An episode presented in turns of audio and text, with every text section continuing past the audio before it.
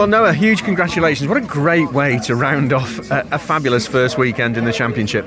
Yeah, yeah, like really happy to have built from last year. Um, it's been a really good weekend with pole, a podium, fastest lap in race one, and coming away with the win at the end in the wet. So I think the car's been strong in all conditions, and the team's been we've worked really well with the team, and we've been able to kind of build a strong package. So I'm really happy. A few weeks ago, I asked you what your expectation was for the first round and for the first half of the season. Do you think you've exceeded what you thought you might achieve?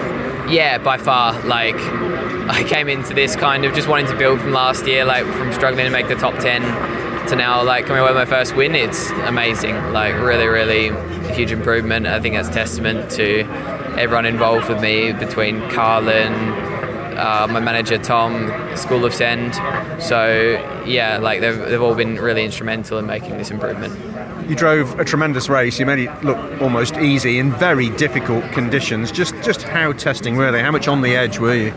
Yeah, I'm not I'm not sure what was out before us, but it certainly felt different to the wet earlier. So um, yeah, definitely really tricky conditions. Difficult to kind of gauge where the grip was. Felt quite greasy out there. So um, yeah, really tricky conditions.